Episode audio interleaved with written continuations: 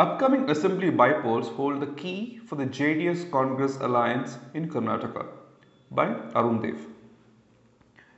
The two phases of elections for the 28 parliamentary constituencies in Karnataka concluded on 23rd April.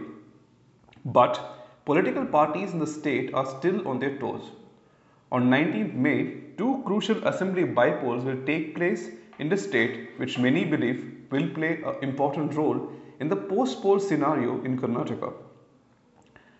The by-election will take place in Chincholi in Gulbarga district and in Kundagol in Dharwad district.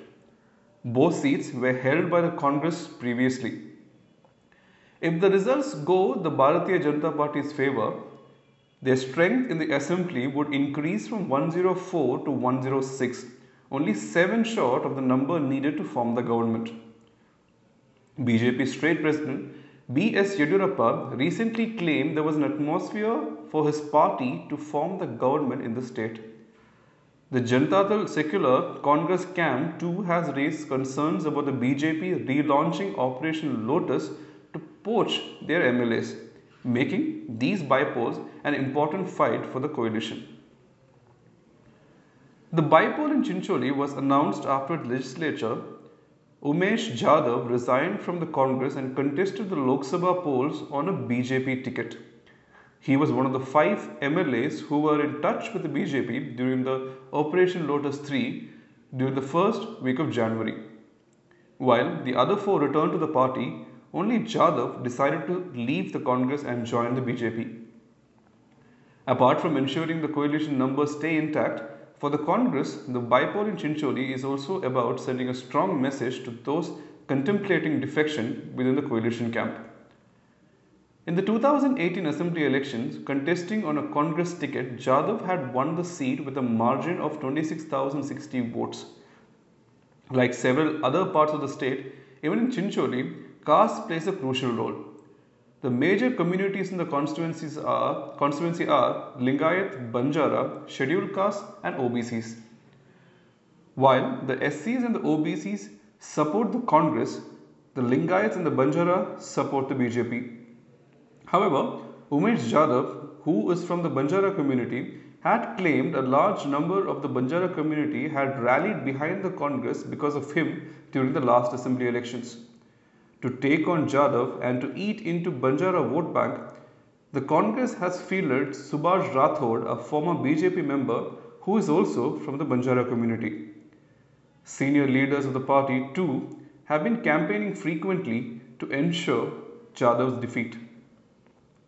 The BJP has fielded Jadhav's son Avinash from the seat.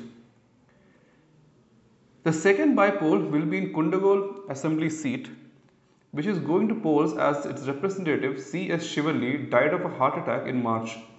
With a sympathy wave in his favor in the constituency, the Congress has fielded the late MLA's wife Kusmavati in an attempt to retain the seat. The BJP has fielded Chikkanna Gowda Patil, who had contested against Shivalli in the last election. The BJP is counting on the fact that Patil lost the poll by only 680 votes. The question remains whether party can override the sympathy wave in Congress's favor and win the seat. Winning these two seats is crucial for the coalition to ensure it has enough seats to keep the BJP at bay. As things stand, the coalition has a total of 116 seats, while the BJP has 104 out of the total 222, which is 224 the total number minus the two seats which will be going for the bypoll. If the BJP succeeds in winning these two seats, it will take their tally from 104 to 106. This would mean that the BJP will only need to get 7 coalition MLAs to change camp to topple the government. During its last attempt to destabilize the government, the BJP was in touch with at least 7 MLAs. And if the party does well in the Lok Sabha election, there could be an exodus from the coalition, which in turn could bring the government down. In short, for the Congress, winning both these seats is crucial to ensure there are no defection from the party after the Lok Sabha elections.